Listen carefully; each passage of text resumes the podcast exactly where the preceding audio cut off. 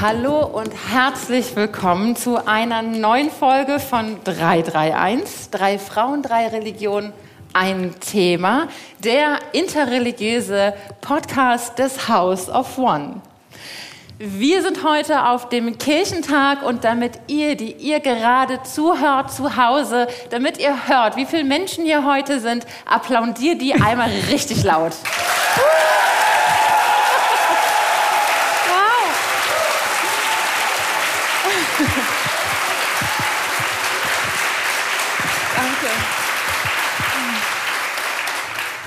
Wow, das klingt wie ein Stadion. Die Größe hat es nicht, vielleicht bald. Aber wir sind in einem ganz schnuckligen, sehr heißen Wintergarten und sprechen heute auf dem Kirchentag eine Folge unseres Podcastes zum Thema interreligiösen Dialog und Feminismus. Und damit ihr, die ihr vielleicht neu dazugekommen seid oder zum ersten Mal unseren Podcast hört, überhaupt wisst, wer wir sind, stellen wir uns einmal vor. Neben mir sitzt Kybra Daikidic. Ähm, ich bin islamische Theologin, komme aus dem schwäbischen Teil von Bayern. Ähm, also ich bin hier schon fast im Heimat. Ich arbeite als wissenschaftliche Mitarbeiterin in Forum Dialog. Das ist der muslimische Partner vom House of One und ähm, bin aber auch in verschiedenen interreligiösen Projekten involviert und auch als theologische Referentin auch unterwegs. Schön, dass du da bist und Teil ja. unseres Podcastes bist. Oh ja, ich freue mich auch. und neben Kybra sitzt. Ich bin Rebecca. Ähm, ich komme aus Berlin. Ich bin keine Theologin, sondern Judaistin. Das ist mir ganz wichtig, weil oft das in so Zeitungen und irgendwelchen Beiträgen steht immer so Theologin und ich bin immer so, nee, nee, stopp, das bin ich nicht. Ähm, ich bin Bildungsreferentin bei Hillel Deutschland. Das ist ein ähm, Grassroot-Verein für jüdische junge Menschen und sonst bin ich halt auch noch mit euch aktiv im Podcast und auch in anderen äh, interreligiösen Formaten. Genau. Wie schön, dass du Teil unseres Podcastes bist. Und ich, du? Ja, genau. Ich bin Maike Schöfer. Ich bin Fahrerin seit, wow, ich kann es gar nicht selber glauben, wenn ich das sage, seit fünf Monaten und zwar in Berlin-Adlershof. Und ich schreibe vor allem im digitalen Raum als Ja und Amen über alles, was mich bewegt im Horizont Queer Feminismus X Kirche und bin, äh, habe einen Podcast mit euch, ähm, schreibe hier und da mal eine Kolumne oder veranstalte ein Projekt. Aber ja, meine Profession und Berufung ist, als Pfarrerin zu arbeiten und das darf ich jetzt endlich tun. Und wir freuen uns, dass du auch dabei bist. und wie schön, dass wir drei uns zusammengefunden haben. Oh ja. Wenn wir hier heute eine Live-Podcast-Aufnahme machen, dann bietet es sich auch an zu erzählen, woher kommen wir eigentlich? Also wie ist dieser Podcast entstanden und wozu gehört er eigentlich und was ist eigentlich dieses House of One, das wir in jeder Folge erwähnen? Könnt ihr da ein bisschen Einblick geben? Oh ja. Wie, ähm, haben, wie wurden wir zusammengefunden? Du, du, sagst dir so schön immer, wir wurden gecastet. Wie eine ähm, Girlband. Genau, wie eine Girlband. Wir sind quasi so die Interreligious Girlband. Genau, wir mussten zwar nicht vorsingen oder vortanzen. Zum Glück. ähm, genau, wir wurden gecastet und ähm, uns hat man quasi zusammengewürfelt und ich bin sehr froh, dass wir auf diese Weise zusammen gefunden haben und dann hat es auch tatsächlich geklappt, weil ich finde, das ist ähm, ja ein Experiment irgendwo auch ähm, und da möchte ich auch natürlich auch an Kerstin und an das House of One danken, dass ihr uns ähm, ja gefunden und zusammengefügt habt. Und es ist tatsächlich ein Experiment, denn wir kannten uns vorher nicht. Das haben wir in einer Folge schon mal erzählt. Wir waren uns wirklich unbekannt. Vielleicht haben wir uns mal vorher so anonym undercover bei äh, Instagram ausgestalkt oder so. Maybe, maybe not. Aber wir kannten uns vorher nicht und haben tatsächlich ein Vorgespräch gehabt und dann ging es direkt los mit der ersten Folge. Und man kann uns zuhören. Ihr könnt uns zuhören, wie wir uns immer näher kommen. Und das ist ein, Projekt, ein Experiment, wie du gesagt hast, das bis heute gelungen ist. Also und einzigartig auch. und einzigartig auch einen interreligiösen Dialog von drei Menschen vom ersten Treffen eigentlich zu begleiten bis heute. Und wir sind sehr gespannt, wie es weitergeht. Oh ja. Könnt ihr was erzählen? House of One. Also das House of One. Kennt hier jemand das House of One? So mit Handzeichen vielleicht mal? Oh. Also ein paar Leuten ist es bekannt, aber nicht allen. Auf jeden Fall lohnt es sich dann noch mal ein bisschen mehr zu erzählen von. Das House of One wird in Berlin gebaut und wir haben jetzt auch bald die Eröffnung der Baustelle. Ähm, aber es gibt jetzt schon Bildungsarbeit vom House of One und das House of One, die Idee davon ist es, vier Räume zu haben, die allen gemeinsam gehören. Und diese vier Räume sind einmal christlich-kirchlich, dann einen muslimischen Raum, einen jüdischen Raum und einen Raum für alle anderen Menschen, also sowohl nicht monotheistische Religionen wie auch Atheistinnen sollen dort vertreten sein. Und das super Spannende und Wichtige an dem, diesem Konzept, was ich immer so ähm, besonders finde, ist halt, oft wird man eingeladen. Ne? Also, und als Gast ist man halt nicht immer ganz man selbst und man kann nicht vielleicht auch mal alles so einfordern, wie man das braucht oder auch die Räumlichkeiten sind nicht immer für einen und seine Bedürfnisse gemacht. Und ich finde es so schön, dass es sozusagen ein gemeinsamer Ort ist, den man gemeinsam gestaltet, wo jeder Mensch und jede Religion und jede Weltanschauung ähm, auf Augenhöhe miteinander agieren kann. Genau. Genau. Häufig, und das wäre auch schon fast so eine kleine Überleitung oder Punkt ähm, zum interreligiösen Dialog, denn häufig finden die ja in kirchlichen Räumen statt. Und deswegen ist es besonders wichtig, dass das House of One gebaut wird. Damit gäbe es einen einmaligen Ort in Berlin weltweit, ähm, auf dem diese drei, also Religionen plus X aufeinandertreffen können in einem respektvollen ähm, ja, Moment auf Augenhöhe. Mhm. Und ich finde, das ist auch ganz, ganz wichtig, ähm, Augenhöhe. Keine Religion oder Weltanschauung dominiert.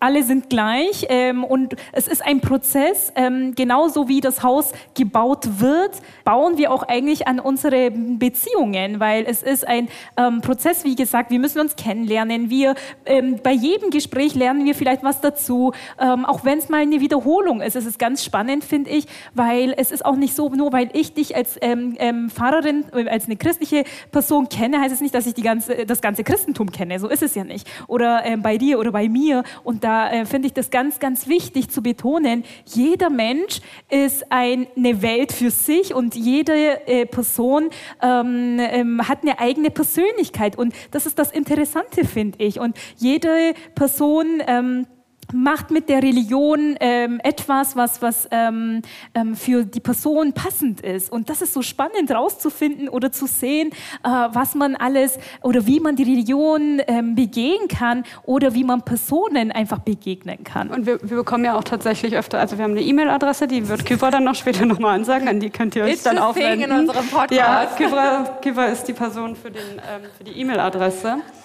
Und zwar ähm, kriegen wir auch öfters E-Mails von irgendwie, also ich werde bin so zwischen Reform und Massorti, also traditionellem Judentum. Und ich bekomme auch öfters E-Mails von irgendwie orthodoxen Menschen, die mich dann nochmal auf was hinweisen. Oder Maike bekommt auch ähm, E-Mails aus dem katholischen Umfeld. Und uns ist das auch super wichtig. Und deswegen will ich dafür jetzt schon mal Werbung machen, dass wir auch bald ähm, andere Religionen und andere Vertreterinnen von ähm, unterschiedlichen Religionen in unseren Podcast reinholen werden. Und zwar werde ich meinen Platz freimachen. Äh, und wir sind sogar schon in Kontakt mit ähm, buddhistischen Menschen und auch mit Bahai und freuen uns total, den Raum da zu öffnen und auch zu zeigen, dass das House of One nicht nur für die drei monotheistischen Religionen gedacht ist. Ganz richtig. Und um nochmal den Bogen zum House of One vielleicht auch zu schließen, Ihr habt gehört, das ist ein Ort, an dem die drei Religionen, christlich, jüdisch, muslimisch, ihren Ort haben sollen. Es gibt einen vierten Raum und einen Raum der Begegnung in der Mitte. Der existiert noch nicht wird gebaut, ist in the making, würde ich jetzt in Maike-Sprech sagen oder schreiben, ähm, und wird bald dann in stofflicher Form einigen Jahren existieren. Aber die Idee und die Arbeit des House of One, die existiert schon und wir dürfen ein Teil dieser Bildungsarbeit sein. Es gibt unterschiedliche Projekte, in denen das House of One sich schon beteiligt, die das House of One auch schon ins Leben ruft. In der Regel ist es auf den Berliner Raum ähm, konzentriert und wir dürfen ähm, vor allem zu dem männlichen Vorstand, den das House of One auch hat, ähm, dann das feministische Pendant sein. Pendant sein. Wir sind die drei, die nur den Podcast machen, aber wir werden gehört von sehr vielen. Wie schön, dass ihr euch dafür interessiert. Ja. Vielleicht könnt ihr noch oder können wir noch mal erzählen, was uns so wichtig ist, warum das ein Podcast ist und warum wir finden und auch sagen, dass der interreligiöse Dialog auch als Podcast ähm, greifbar sein sollte. Also was mir ganz besonders wichtig ist, dass normalerweise, also wir sitzen jetzt ja auch gerade auf dem Podium und quatschen euch voll, aber ähm, ganz oft beschränkt sich so interreligiöser Dialog eben auf dieses Podiumsformat. Man hat irgendwelche Geistlichen ähm, die miteinander eher eine apologetische, religionskritische Debatte manchmal sogar führen. Ähm, und das ist ja kein zugängliches Gespräch für jedermann. Also wir versuchen wirklich auch, wir benutzen viele Fachwörter auch ab und an, aber wir versuchen die immer zu erklären und sozusagen, dass die Hemmschwelle auch, sich mit diesem Thema auseinanderzusetzen, so klein wie möglich zu halten. Und dass es einfach so eine alltägliche Sache ist, wo ich nicht, ich muss nirgendwo hingehen, das ist keine Abendveranstaltung, sondern man kann einfach Spotify, YouTube, wo auch immer man Podcasts hört, einfach anmachen und sich damit beschäftigen. Ähm, und ich was mich immer total äh, berührt und irgendwie total cool ist, ist, wenn Leute sich bei mir melden, die nichts mit Religion am Hut zu tun haben. So, also so Atheisten oder Leute, die auch wirklich fast schon religionsfeindlich eher am Anfang eingestellt waren und dann meinten so, ah ja, ich bin über diesen Podcast gestolpert und es ist total interessant und ihr habt das so ein bisschen runtergeholt aus dieser separaten Sphäre in den Alltag und ins Leben. Ja, der, also ich empfinde interreligiösen Dialog häufig so wie aus dem Lehrbuch in Anführungsstrichen. Also das, was ich auf dem Podium erlebe, könnte ich mir auch im Buch anschauen. So wie Religion vermittelt wird, wird mhm. versucht in ein System oder in eine Tabelle zu quetschen, wo, und das habt ihr vielleicht schon gemerkt durch unseren Podcast, das stellen wir selber auch aneinander fest, an unseren Religionen, dass es nicht so gelingt und dass es nicht ja, funktioniert. Ähm, auf, im interreligiösen Dialog ausschnittsartig eine Begegnung stattfinden zu lassen zu einem Thema, ähm, was dann ja in, in, der, in der Kürze meistens nur ein kleiner, ein kleiner Punkt ist oder ein erstes Kennenlernen, aber für die wirkliche Beschäftigung und für das wirkliche ähm, für die wirkliches Abbauen der Barrieren auch braucht es nach unserer Meinung und Erfahrung jetzt ähm, die Konstante, also das kontinuierliche Gespräch und die kontinuierliche Auseinandersetzung und ich meine, das geht auch am besten über Beziehungen, über darüber Menschen kennenzulernen, dass sie mhm. greifbar werden, dass sie nah sind, dass sie echt sind. Ihr habt sicherlich schon gehört, wie uns irgendwelche peinlichen Fehler im, im Gespräch passieren. Wir zeichnen übrigens ja immer One Take, also ganz selten mhm. wird bei uns das rausgeschnitten. Ähm, es gibt tatsächlich Podcasts, ähm, die auf eine andere Art und Weise produzieren. Vielleicht habt ihr da auch Vergleiche im Kopf, im Ohr ähm, zu einem Thema. Jetzt kommt äh, ähm, diese Kategorie, dann kommt die Kategorie, dann gibt es diesen Ausschnitt und so weiter. Das machen wir nicht. Wir sind vielleicht so ein bisschen, wie könnte man das sagen? Wir ähm, manchmal ein bisschen random. Wir, wir driften auch ab und dann so ganz weit weg und dann kriegen wir so strenge Blicke und sind so, Von okay, Kerstin. wieder zurück zum Thema. Nicht nur, aber ja, ganz richtig. Ähm, wir sind tatsächlich auch sehr viel aus dem Bauch heraus und in dem Moment. Und das ist uns aber auch wichtig mitzugeben, weil interreligiöser Dialog ist auch, sind auch die Beziehungen zu den Menschen. Oh ja, ich, ich finde auch, also warum ich dabei bin und immer noch dabei sein möchte, ist, dass ich Spaß daran habe, mit euch ins Gespräch zu kommen, überhaupt ins Gespräch zu kommen. Und ich finde, ähm, wir erzählen ja auch sehr viel Persönliches. Ähm, das ist natürlich manchmal nicht so einfach, ähm, Einblicke in unser reales Leben auch ähm, zu geben. Aber gerade das finde ich auch ähm, so interessant, weil in den Büchern ist immer nur, nur Theorie drin. Aber wie ja. wird das wirklich gelebt? Es ist nicht so, wenn ich ähm, sage, ich gehe aus dem Haus raus und dann bin ich ja zwar immer noch religiös, aber die Religion bleibt daheim. Bei mir bleibt nichts daheim. Ähm, auch weil ich mit dem Kopftuch ähm, unterwegs bin, ist es für manche ein Symbol, für mich ein Gottesdienst, aber ich bin sichtbar quasi. Oder wenn ich fünfmal am Tag bete. Heißt, ich kann nicht jedes Mal oder fünfmal am Tag nach Hause gehen und zurückkommen, damit die Religion auch daheim bleibt. Ich ähm, muss quasi mir die Orte suchen. Und ähm, der, gerade deswegen oder diese Herausforderungen im Leben, ähm, die, die Suche nach ähm, ähm, Räumlichkeiten, nach ähm, Gelegenheiten, das ist für mich ganz, ganz wichtig zu betonen und dass wir überhaupt vielleicht mal reflektiert haben, weil ich finde, jede Person geht von der eigenen Perspektive aus und man denkt, ja, jeder weiß doch sowieso Bescheid. Nein, das muss man ja erstmal irgendwie ähm, ansprechen, manchmal auch. Und äh, man, man, man uh, think outside the box und the box ist ähm, ich in der Hinsicht und dass man da einfach wirklich schaut, okay, ja. Das sind Kybras schlaue Sprüche. Das sind meine schlauen Sprüche. Ob ihr das schon mal bemerkt habt, aber immer wenn Kybra einen schlauen Spruch droppt, ist es immer so ein bisschen der Moment, wo wir uns sehr zusammenreißen müssen, nicht zu lachen, weil das schon lustige Wörter und ähm, es, es ist witzig, aber es leitet euch zum Nachdenken. also wenn das rausgeschnitten wird, weil wir einen Lachkrampf haben, ähm, das wird dann mal rausgeschnitten. Ja. Mir ist es wichtig, ähm, im interreligiösen Dialog auch zu zeigen, dass auch ich Fehler mache. Ähm, es gab und gibt immer wieder Situationen ähm, und ich gehe davon aus, ja, das habe ich schon mal reflektiert, ich weiß darüber Bescheid, da muss ich wirklich drauf aufpassen, man muss es anders denken, man ähm, andere Begriffe benutzen. Und dann passiert es im Gespräch, dass, und ich erinnere mich an eine Situation, da meinte Rebecca, nee, aber das ist auch eine christlich dominante Perspektive. Okay, Mist.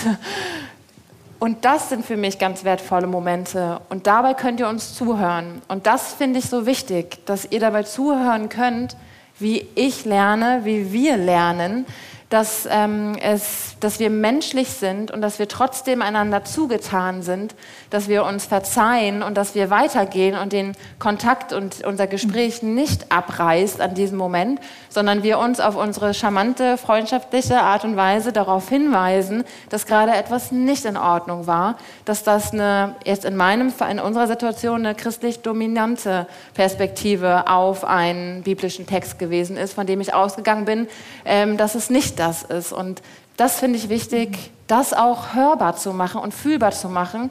Mein Moment der Peinlichkeit, des Schams, der, ähm, des Lernens, den Moment, ich traue mich was zu sagen. Denn das ist ja auch ein Raum, den ihr erfahrt oder mir gespiegelt habt, dass es nicht immer die Möglichkeit gibt und die Räume, dass ihr zurückmelden könnt, wenn oder sagen könnt, dass etwas nicht in Ordnung war.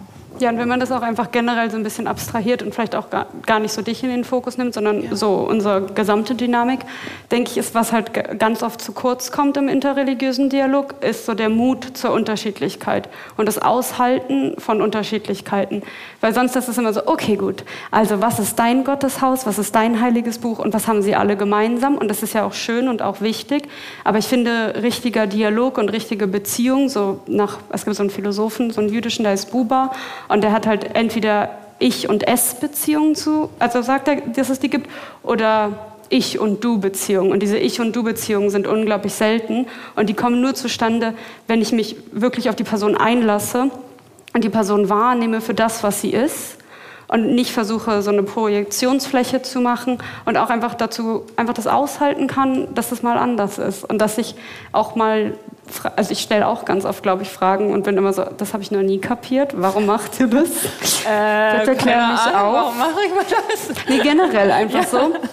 Und ähm, ich glaube, man, sonst hat man ja auch gar diesen Mut auch zu Fehlern und zu fragen.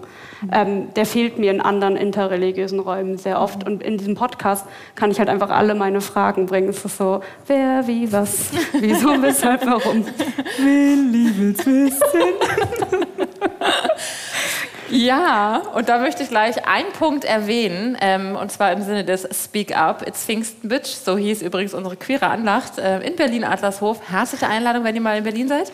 Ähm, und zwar zur Anmeldung unseres Podcasts, unserer Live-Podcast-Aufnahme heute am Kirchentag, ähm, haben wir einen Zeitslot bekommen, der ähm, Schabbat nicht mitgedacht hat, und zwar Freitagabend. Und wenn unser Podcast und unser Format explizit interreligiös im Namen trägt und die drei Personen aus den drei verschiedenen Religionen aufgelistet werden und es ist eine jüdische Person dabei, dann ist es für mich nicht ähm, ja, ist es kein Raum gebend für, die, für das Judentum in diesem Moment, also für eine Perspektive. Und der Kirchentag wird organisiert von christlichen Menschen. Ich gehe davon aus, dass darüber nachgedacht wird und wurde, aber wurde nicht. Es kann immer mal was durchrutschen, natürlich, aber in diesem Fall unseres Podcasts, unseres Themas, ist mir das jetzt wichtig, das an dieser Stelle zu sagen, dass ähm, Rebecca dann zurückgemeldet hat, ja, mh, mm, es ist Freitagabend. So, ja. Und das muss zurückgemeldet werden. Und dann kann man sagen, sorry und das umändern, aber wenn das oft passiert, so hast du erzählt, auch schon im Podcast, it's the thing. Mhm. Ja, vor allen Dingen, also generell ähm, so JournalistInnen auch ähm, haben dafür sehr wenig Verständnis. Wir werden auch öfters so zu Podcasts, äh, zu so Talkshows eingeladen, so ein, zwei, dreimal, die dann Freitag stattfinden oder samstags. Das ist auf jeden Fall schwierig. Und ich finde auch nicht, dass man jetzt äh, Angst haben muss, irgendwie davor, diese Fehler zu machen. Aber es sind halt immer die gleichen Fehler. Und diese Dialoge, und andere Dialog, ähm, Formate existieren schon Ewigkeiten. Und wenn man dann noch nicht mal dafür sorgen kann, zum Beispiel, dass es ähm, angemessenes Essen gibt oder nicht mal fragt, okay, was sind deine Speisevorschriften, mhm. darfst du das essen und etc., das finde ich immer so ein bisschen schade. Also ich finde auch, es ist nicht nur immer Friede, Freude, Eierkuchen oder Pfannkuchen, äh, das ändert sich ja je nach Region, ähm, dass, dass, dass man da auch unbequeme Gespräche aushalten kann und nicht direkt beleidigt ist. Das ist, finde ich, auch so wichtig. Wenn ich sage, dass es irgendwie ähm, eben irgendwas falsch war, dass, äh, oder du sagst zu mir, Kybra, das war jetzt falsch oder das ähm, sagt man so nicht, dann ähm, dürfte ich jetzt nicht direkt beleidigt sein und nach Hause gehen. Also ähm, das auch auszuhalten. Und im Prinzip von House of One ist auch wichtig, nicht nur der interreligiöse Dialog, sondern auch der intrareligiöse Dialog. Weil ich finde, da haben wir manchmal mehr Schwierigkeiten als beim interreligiösen Dialog. Weil wahrscheinlich beim interreligiösen Dialog kann man noch sagen, okay, das ist deine Religion, das ist meine Religion. Aber bei intrareligiöser Dialog, dann ist so ah, schwierig. Magst du nochmal erklären, so, was ja. intrareligiöser genau, Dialog bedeutet? Der intrareligiöse Dialog ist ist quasi ähm, der Dialog von Muslimen zu Muslimen, von Christen im, innerhalb vom Christentum, innerhalb vom Islam, also dass man innerhalb der eigenen Religion bleibt,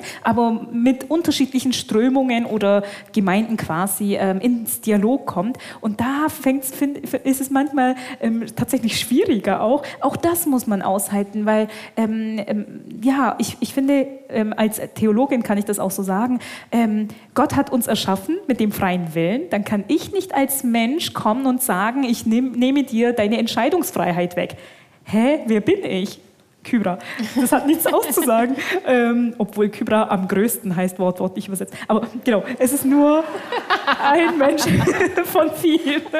Und genau, also wir, wir wurden alle gleich erschaffen und Gott, von Gott gewollt, dass wir so unterschiedlich sind. Wäre ja auch langweilig, wenn hier 50 Kybras hocken würden. Also ich, ich, ich schätze diese Vielfalt und ich finde, das müssen wir im interreligiösen Dialog und im intrareligiösen Dialog quasi wertschätzen.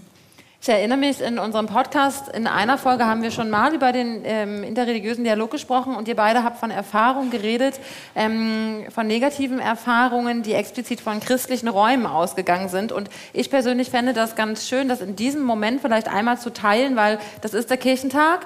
Ähm, die meisten Menschen sind, viele Menschen sind interreligiös unterwegs und engagiert. Und ich erinnere mich da an ähm, Situationen wie unpassende Referentinnengeschenke, keine Aufwendung ähm, für ähm, ja, Dienstleistungen und so weiter. Habt ihr Lust dazu noch was zu sagen? Äh, ja, wir können gerne was dazu sagen. Machen wir ähm, einen Tisch. Genau, also eine Sache, die wir heute tatsächlich auch im Zug schon mal so ein bisschen besprochen haben. Also Maike war schon hier und Kybra, Kerstin und ich sind äh, von Berlin ganz früh morgens losgetuckelt, ist halt äh, diese dieses Bedürfnis, so einen interreligiösen Dialog zu machen, ist ja erstmal was Wunderschönes. Aber dann habe ich oft das Gefühl, dass das ein bisschen so angesehen wird wie so eine To-Do-Liste. Also so, okay, gut, jetzt habe ich ein paar Leute eingeladen, check, und das war's. Und mehr wird irgendwie nicht weitergedacht und mehr wird nicht auf dein Gegenüber ein, eingegangen. Und was ich halt ganz oft höre ähm, von christlicher Seite, gerade wenn sowas ist wie so Israel-Sonntag oder so, ist dann, It's coming. Israel Sonntag is coming.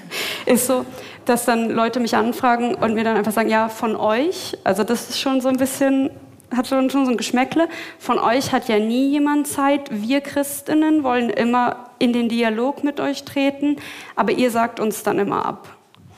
Ähm, was halt einfach so ein bisschen fast schon amüsant und aber auch wirklich traurig, also so bittersüß ist, weil die, also prozentual in Deutschland leben nicht sehr viele Jüdinnen. Und dann die Jüdinnen, die die Kapazität dazu haben, in diese Art von theologische Debatte einzutreten, ist noch mal kleiner. Und dann auch die Kapazität und gleichzeitig wird es, gibt es halt nie, also fast nie eine Aufwandsentschädigung. Oder es wird halt erwartet, dass man das immer umsonst macht und das, also und religiöse Räume leben ja auch viel vom Ehrenamt und das ist ja auch schön, aber diese Erwartungshaltung und dieses Unverständnis dafür, wenn das nicht ähm, zustande kommt, äh, finde ich immer sehr erschreckend, weil ich dann wirklich auch das Gefühl habe, da ist gar kein Interesse am, an der Unterhaltung, am Zuhören, am Sprechen, sondern das ist nur so für die Show und für die Unter, also und für so die Öffentlichkeit, so nach außen zu signalisieren, ah, guck mal, das haben wir ja gemacht. Und wir sind alle so, ach, so tolerant, aber dann im Zwischenmenschlichen finde ich das sehr schade. Und es gibt auch öfters mal so Geschenke, was ja total süß ist, die dann halt irgendwie so für Kypra irgendwie so Alkoholflaschen oder äh, Pralinen mit Alkohol. Pralinen mit Alkohol oder Sachen mit Gelatine. Und das ist dann auch immer so, das ist total süß gemeint, aber ich kann das halt nicht essen. Und das ist dann auch, das ist für mich okay. Aber oft wird man, also die Reaktion dann von den Leuten, wenn man ganz freundlich einfach sagt, hey du, also so Schwein geht halt nicht, also esse ich nicht. Das ist immer, was mich so schockiert, mhm. würde ich sagen. Ich, ich habe auch, glaube ich, ein Beispiel. Und zwar, ich habe ja vorhin gesagt, wir haben unsere eigenen Perspektiven. Und auch bei Begrifflichkeiten, wenn wir über das Gebet sprechen, zum Beispiel, dann hat jeder von der eigenen Perspektive ein Gebet ähm, vor sich. Und ähm, ich verstehe unter Gebet, ich differenziere das jetzt zwischen Hauptgebet und Bittgebet. Bittgebet kann ich überall aussprechen, auf Türkisch, auf Deutsch, auf Englisch, Arabisch, was auch immer. Und meine Hauptgebete, das sind die fünfmal am Tag. Die sind ähm, nicht flexibel. Das, da gibt es ähm, strikte Richtlinien etc. Und ähm, wir waren mal bei so einem multireligiösen Gottesdienst, haben dann zusammen gebetet und dann meinten wir, okay, ich muss jetzt zum Hauptgebet dann war eine Partei ähm, beleidigt und meinte, hey, wir haben doch gerade gebetet, reicht es dir nicht aus, ist das für dich nichts wert? Doch schon, aber ich muss trotzdem ins Hautgebet. Also das, ist, das sind unterschiedliche Gebetsarten und ähm, da einfach nochmal, ähm, auch mit den Begrifflichkeiten nochmal klarzustellen, ähm, was verstehe ich drunter? Und wenn wir auch so in multireligiösen Gebeten sind, ähm, das erste Mal, wo ich beim House of One mitbeten durfte, hatte ich dann auch so eine Liste, wo dran stand, okay, ähm, Einleitung, Einzug, Auszug, keine Ahnung, was diese Begrifflichkeiten sind. Bei uns in der Moschee gibt es keinen Einzug, Auszug, ähm, wenn dann Aufzug. Ähm, und, und, ähm, dann, und, und, dann noch Segen. Wir haben keinen Segen. Ich weiß nicht, was ich, was ich in der Situation für einen Segen aussprechen soll, weil das, da, dafür gibt es keinen ähm, kein, kein Vergleich bei uns. Und das ist dann entweder so, dass die muslimische Seite e-, eben aussetzt oder dass wir dann einfach so einen Abschließgottesdienst, äh, Gottesdienst, Abschiedsgebet irgendwie sowas machen. Selbst da eben bei den Begrifflichkeiten ja. fängt es eigentlich an. Nicht jede Religion ist ähm, ähm, gleichermaßen ähm, strukturiert aufgebaut, und ja. aufgebaut, genau. Und wenn ich das ernst nehme, ich bin ja auch Religionslehrerin, ich komme aus der Religionspädagogik, habe da mein ähm, Studium absolviert und sieben Jahre als Religionslehrerin gearbeitet und ähm, war mit den beiden noch nicht unterwegs zu dem Zeitpunkt und habe ganz viel gemacht, was sie auch gerade aufgezählt haben. Und vielleicht findet ihr euch auch an dem einen oder anderen Punkt wieder. Und zwar, hm, aber ich bin doch interreligiös engagiert, ich will ja, aber ich finde niemanden, der kommt. Und ich finde es wichtig, diese ähm, Aussagen und Erfahrungen ähm, Menschen eurer Religionsgemeinschaften, aber auch anderer sehr ernst zu nehmen und ehrlich darüber nachzudenken, was bedeutet das zum Beispiel für die christliche Bildungsarbeit im interreligiösen Horizont? Wie kann man das verändern? Und ich glaube, dass ähm, Lehrbücher überarbeitet werden sollten, die im Religionsunterricht teil sind. Ich meine, dass Veranstaltungen überarbeitet und überdacht werden sollten, weil ähm, wie würde es mir gehen, wenn der Segen ausfällt? Könnte ich den Segen nicht im interreligiösen Gebet weglassen, wenn Kybra sagt, it's not a thing? Ähm, das ist der Perspektivwechsel, den ich wichtig mhm. finde, an diesen Stellen einzugehen. Mhm. Es ist möglich, es ist auch möglich, Gottesdienst mhm. zu feiern ohne Einzug und Auszug. Mhm. so. das einfach also, zu erklären, weil darum, ja. also darum geht es, glaube ich, sondern diese, also auch, ähm, wir hatten mal eine Folge zu ähm, Judentum ohne Gott. Also Judentum ist eine, was, was, was wir Ethnoreligion nennen. Das heißt, ich werde als jüdische Person geboren und ich kann aber auch konvertieren. Aber der Glaube, vor allen Dingen im modernen jüdischen Leben, steht bei vielen Menschen nicht so im, im Fokus. Und es gibt auch keine klassischen Glaubensdogmen. Ähm, und das heißt, es gibt halt extrem viele Menschen, die sich zutiefst kulturell als jüdisch verstehen und nicht an Gott glauben. Und auch diese Leute müsste man in den interreligiösen Dialog zum Beispiel mehr einbinden und denen mehr Sichtbarkeit geben. Aber auch halt einfach dann, ja, also diese Vorstellung von Religion ist halt allein schon auch sehr christlich immer geprägt und es ist ja auch okay, also es ist ja auch okay und man hat seine eigene Sozialisation. Aber wenn man dann halt erklärt bekommt, okay, nee, aber bei uns ist das an, wird das anders gesehen, bei uns, wir verstehen das anders, es funktioniert anders, das anzunehmen und gleichzeitig nicht dazu, also nicht zu erwarten, dass ich weiß, wie ein christlicher ja. Gottesdienst auszusehen hat oder warum es diesen, diesen Aufbau gibt. Ja. Man muss das ja gar nicht weglassen, einfach erklären. Ja. Und ich glaube, dieses Verständnis haben viele christliche Menschen ähm, auch gegenüber nicht religiösen Menschen. Also die Worte, die wir verwenden, also mittlerweile, ich denke immer noch, dass ich nicht so wirklich inner churchy bin und dass ich noch immer Begriffe benutze, die nicht so christlich sind, aber it's not. Also ich bekomme jetzt schon mit zurückgemeldet, was ist das denn? Was machst du oder was sagst du da? Und da merke ich so, okay, now Church um, got me. ähm, und auch ich muss daran arbeiten, dass meine Perspektive ähm, offener bleibt, offen mhm. bleibt, um das nicht zu verlieren. Was ich auch so wichtig finde, ähm, das ist auch im Sinne des House of Ones, ähm, wir vermischen da nichts. Wir bauen uns jetzt auch keine eigene neue Religion. Ähm, jede Religion soll in der eigenen Tradition und Sprache wie gewohnt auch bleiben. Wir verschaffen nur Begegnungsorte und Orte, wo wir auch zusammen vortreten und auftreten können. Und das ist ganz wichtig. Also kein Synkretismus, kein ähm, Mischen und, und ähm, Zusammenfügen zum eine, zu einer neuen Religion oder so. Also das wollen wir nicht. Jede Person äh, oder jede Religion in der eigenen Tradition und Sprache Sprache. Das ist natürlich auch ganz wichtig. Und da eben die Frage, ähm, wenn der Segen wichtig ist, dann gehört das natürlich dazu. Und wenn ich dann aussetze, dann ist es auch so, halt, dass, dass man da auch quasi im Vorfeld ins Gespräch kommt, ähm, aber ins Gespräch kommt eben. Ja. Und ich ja. bin wirklich gespannt darauf, auf diesen mittleren Raum, der ja, auf dem wir uns dann auf, also ich sage jetzt wir, auf Augenhöhe begegnen. Wie finden dann eigentlich die ähm, ja, interreligiösen Gottesdienste oder Andachten oder Veranstaltungen statt, wenn nicht, also wenn nicht Christinnen oder Kirchen, die Gastgebenden sind und mit einer Dominanzhaltung äh, diese Räume bestimmen, sondern was passiert dann? Da bin ich wirklich sehr, sehr gespannt drauf und freue mich. Oh ja. Ich möchte noch einen Punkt zum interreligiösen Dialog sagen. Ich habe da tatsächlich ähm, manchmal ängstliche Gefühle. Ähm, ich habe Minderwertigkeitskomplexe. Ähm, ich habe so einen ähm, Leistungsdruck irgendwie und so einen Performance-Druck in meinem, in meinem Kopf, wenn ich auf einem Podium anderen Menschen begegne, wenn es Männer sind aus ihren Religionsgemeinschaften, wenn auf dem Podium ein Bischof irgendwie in meiner Kirche oder so daneben sitzen würde. Ich hätte, äh, habe dann Bedenken, dass ich nicht reiche, dass das nicht klug ist, was ich sage. Ich habe Angst, dass ähm, genau ich falsche Sachen sage. Also ich kriege wirklich so richtig Panik im Kopf. Verdammt, woher kam diese Bibelstelle nochmal? Und vorher lese ich mir manchmal so Sachen durch, die ich irgendwie mir mal so aufgeschrieben habe, so Argumentations irgendwie Sätze, wenn ich irgendeine Frage gestellt bekomme, weil ich Angst habe, dass ich nicht reiche und dass das nicht genug ist. Und das finde ich so wichtig an ähm, jetzt unserem ähm, Podcast, mhm. dass ich hier, ich kann hier so reden, wie ich rede, mhm. mit, mit dem Anspruch auf Unvollständigkeit mhm. und mit dem Anspruch auf, ich mache Fehler und auch ich weiß nicht alles und lerne mhm. dazu. Auf jeden Fall. Das finde ich ein ganz, ganz wichtiger Punkt, weil ähm, auch als Pfarrerin, als islamische Theologin, Judaistin, können wir auch ähm, Fehler haben. Wir sind ähm, auch nicht eben immer vollständig. Und obwohl ich seit äh, der Grundschule Islambeauftragte bin in Augen mancher Lehrkräfte, ähm, so ist es nun mal, wenn man die einzige muslimische oder ähm, einer von den wenigen muslimischen in der Klasse ist, dann ähm, wird ein, ein, ja, in der vierten Klasse bekomme ich dann so Fragen wie, warum, hab, warum tragen Frauen Kopftücher bei euch?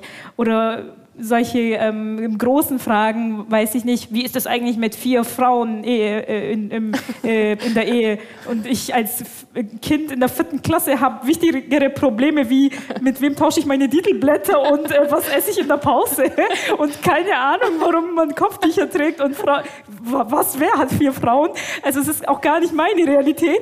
Ähm, und, und ja, dass man da einfach ähm, schon früh genug eigentlich mit diesen Fragen konfrontiert wurde. Auch da habe ich ähm, ähm, sagen können, keine Ahnung, weiß ich nicht. Aber das ist tatsächlich manchmal so ein Druck, ähm, dass man sich denkt, okay, jetzt muss ich ähm, alle Verse auswendig kennen, alles so zack, zack runterrattern und bei jeder Frage immer genau antworten also ich finde, es ist auch ähm, ähm, was Großes zu sagen, ich weiß nicht, ich bin mir nicht sicher. Oder man korrigiert sich in der nächsten Folge. Das genau. haben wir ja auch schon mal gemacht. Verdammt, ich habe es falsch gesagt, das ist gar nicht so. Ja. ja. Ich würde da gerne mal nachhaken, obwohl Maike heute die Moderation ist, weil wir es ja auch in unserem Podcast machen, was wir, glaube ich, vorhin noch gar nicht so gesagt haben, ist, wir wechseln immer, wer moderiert, also wer die Hauptmoderation macht ähm, damit es auch nicht so nur dominant von einer Seite ist. Aber jetzt traue ich mich trotzdem mal eine Frage Do zu stellen, ähm, weil wenn mich nicht alles täuscht, haben wir auch irgendwas über Feminismus heute in unserem Titel gehabt. Yes. ähm, oh Wunder, oh Wunder. Und was ihr hier gerade so erzählt, wird ja oft so als Imposter-Syndrom beschrieben. Ich weiß nicht, ähm, ob ihr damit bekannt seid. Dieses Gefühl, du, man ist irgendwo, man hat eigentlich auch wirklich viel dafür gemacht. Also ne, wir haben ja alle studiert und wir haben gelernt und weiß nicht was und du sitzt einfach da und denkst dir so, oh Gott, und gleich finden alle raus, dass ich gar nichts kann. Und dieses, dieses Gefühl, sich so eingeschlichen zu haben irgendwo, was total unbegründet ist.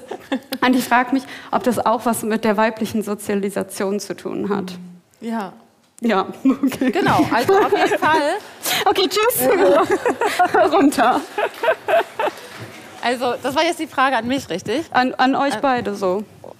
Also ich würde sagen, auf jeden Fall und gerade in religiösen Kontexten, vielleicht habt ihr auch diese Erfahrung gemacht, ähm, kennt es, also besonders in religiösen Räumen, ähm, erfahre ich das so. Noch immer sind die Religionen vorrangig von Männern dominiert, auch Kirche, auch die evangelische Kirche. Das muss so deutlich gesagt werden.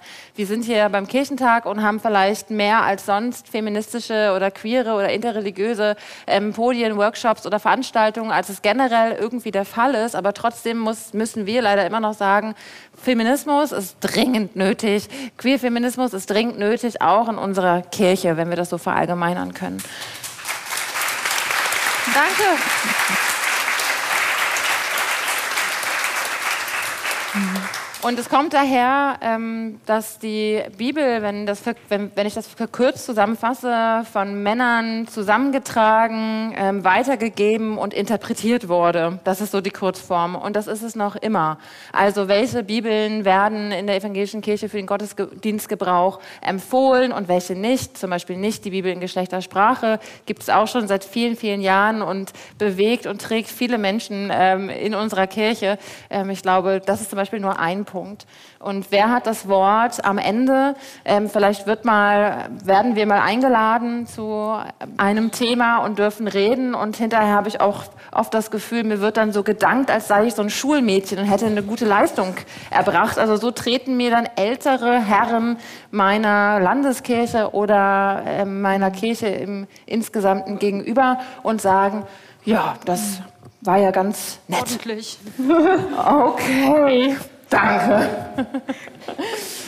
Ja, äh, ich finde auch, also wir müssen tatsächlich noch sichtbarer werden und dadurch, dass es eben, ähm, ich, wenn ich jetzt auch vor, vor, allem auch von der muslimischen Schiene spreche, ähm, es gibt natürlich Beispiele, aber jetzt nicht so viele, wo man sagen kann, okay, die und die haben das ähm, auch schon erreicht.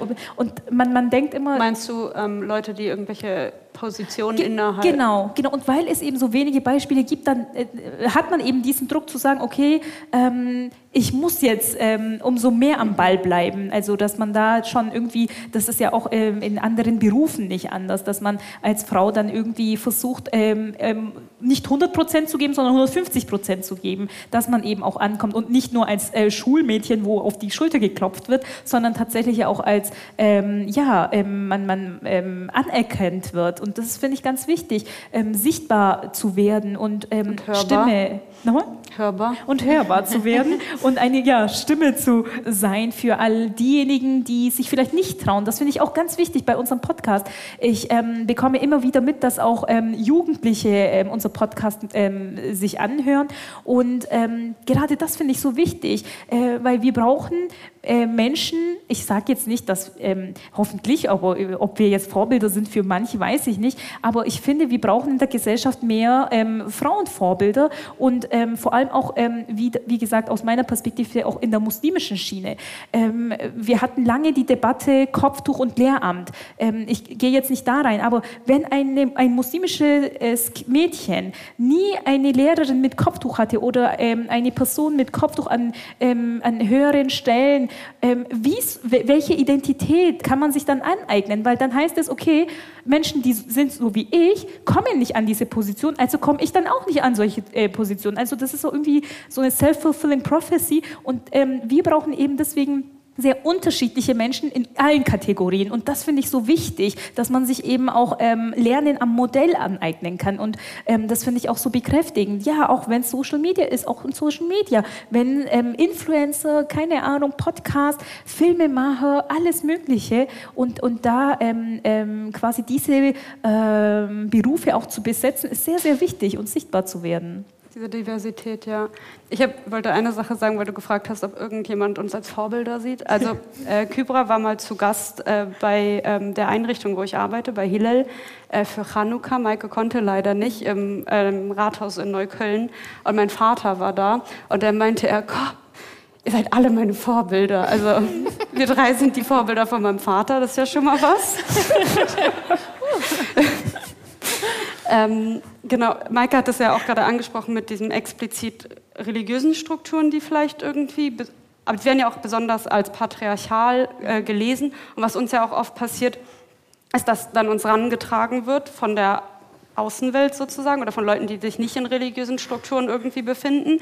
Ja, aber wie kannst du nur? Also wie kannst du jüdisch sein und feministisch? Und dieses, dieses Feminismus und Religion, das passt ja gar nicht zusammen. Und ich frage mich halt manchmal, also wir müssen das, sind halt auch immer in dieser Bringschuld oder in diesem, nicht Bringschuld, sondern in dieser Misere vielleicht auch, in diesem Hin und Her zwischen, ich muss Sachen in meiner eigenen Religion kritisieren und ich muss, es ist mir wichtig, dass ich als, ähm, als queere Person, als Frau gehört werde und gleichzeitig aber der Umwelt zu signalisieren, nein, ich bin nicht unterdrückt ja. und nein, meine Religion gibt mir etwas. Mhm. Und wenn und ich, ich, mache das freiwillig und ich bin und es passiert ja auch oft und es passiert ja. ja auch oft in der Kopftuchdebatte, ja. der Kopftuchdebatte sozusagen, dass halt Frauen gesehen werden und dann gesagt wird, ah, du bist unterdrückt und du, ihnen wird ähm, vor allen Dingen von diesem weißen Feminismus ja oft in Frage gestellt, dass wir überhaupt eigenständige ähm, mhm. Entscheidungen treffen können. Du musst befreit werden. Genau, die Befreiung der anderen so, ja.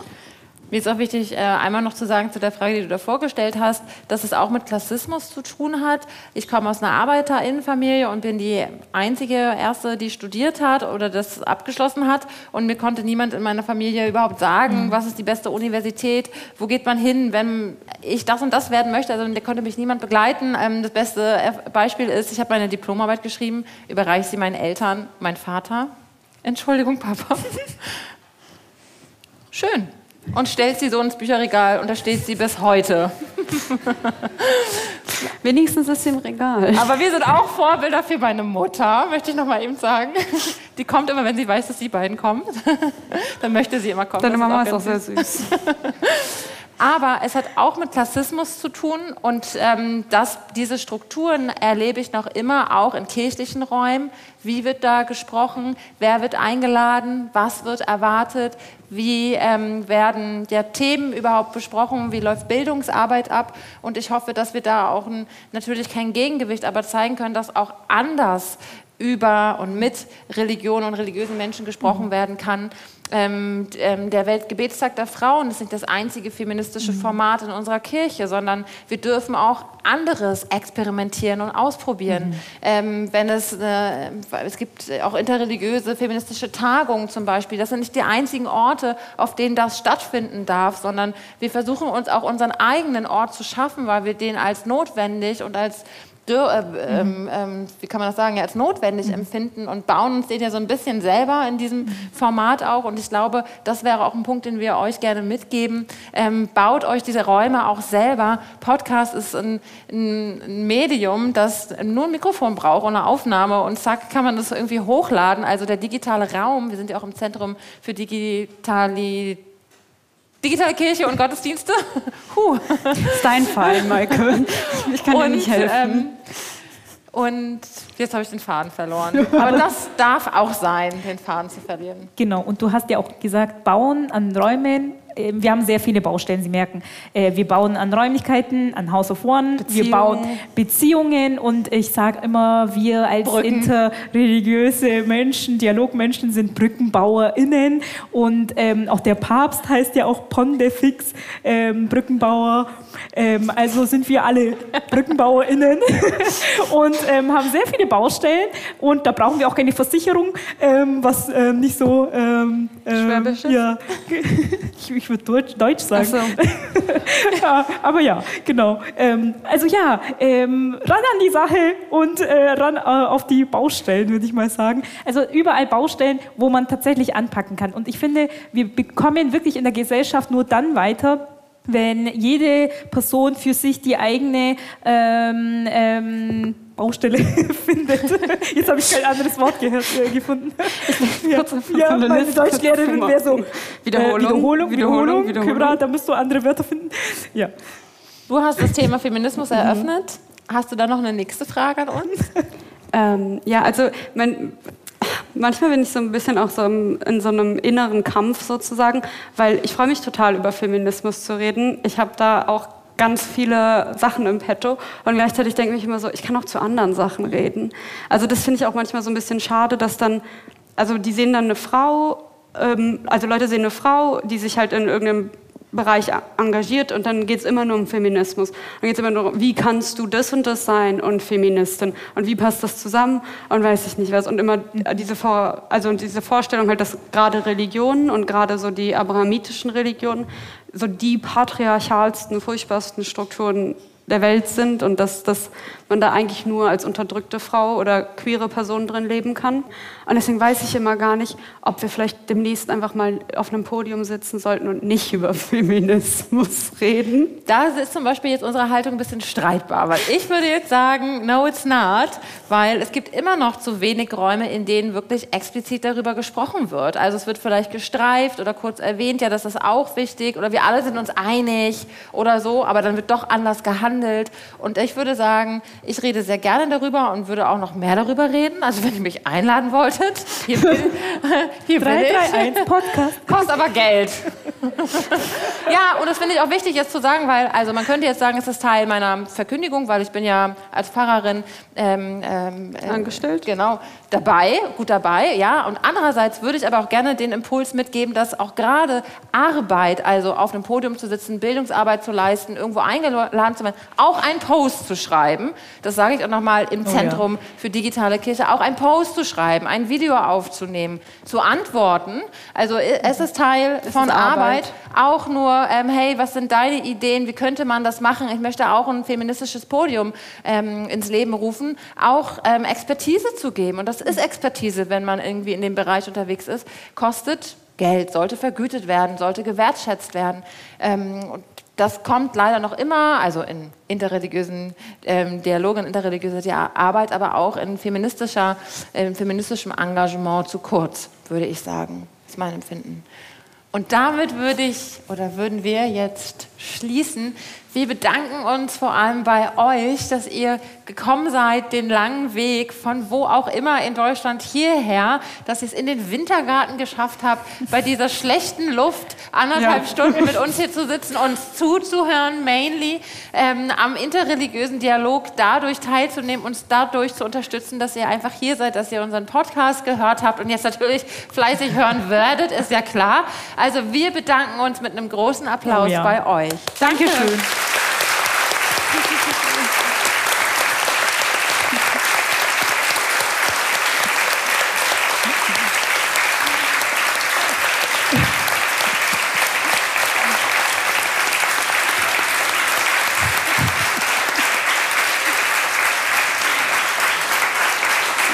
Oh, danke, danke. Alle Fragen 331 podcast at host-of-one.org. Und tschüss. Ciao.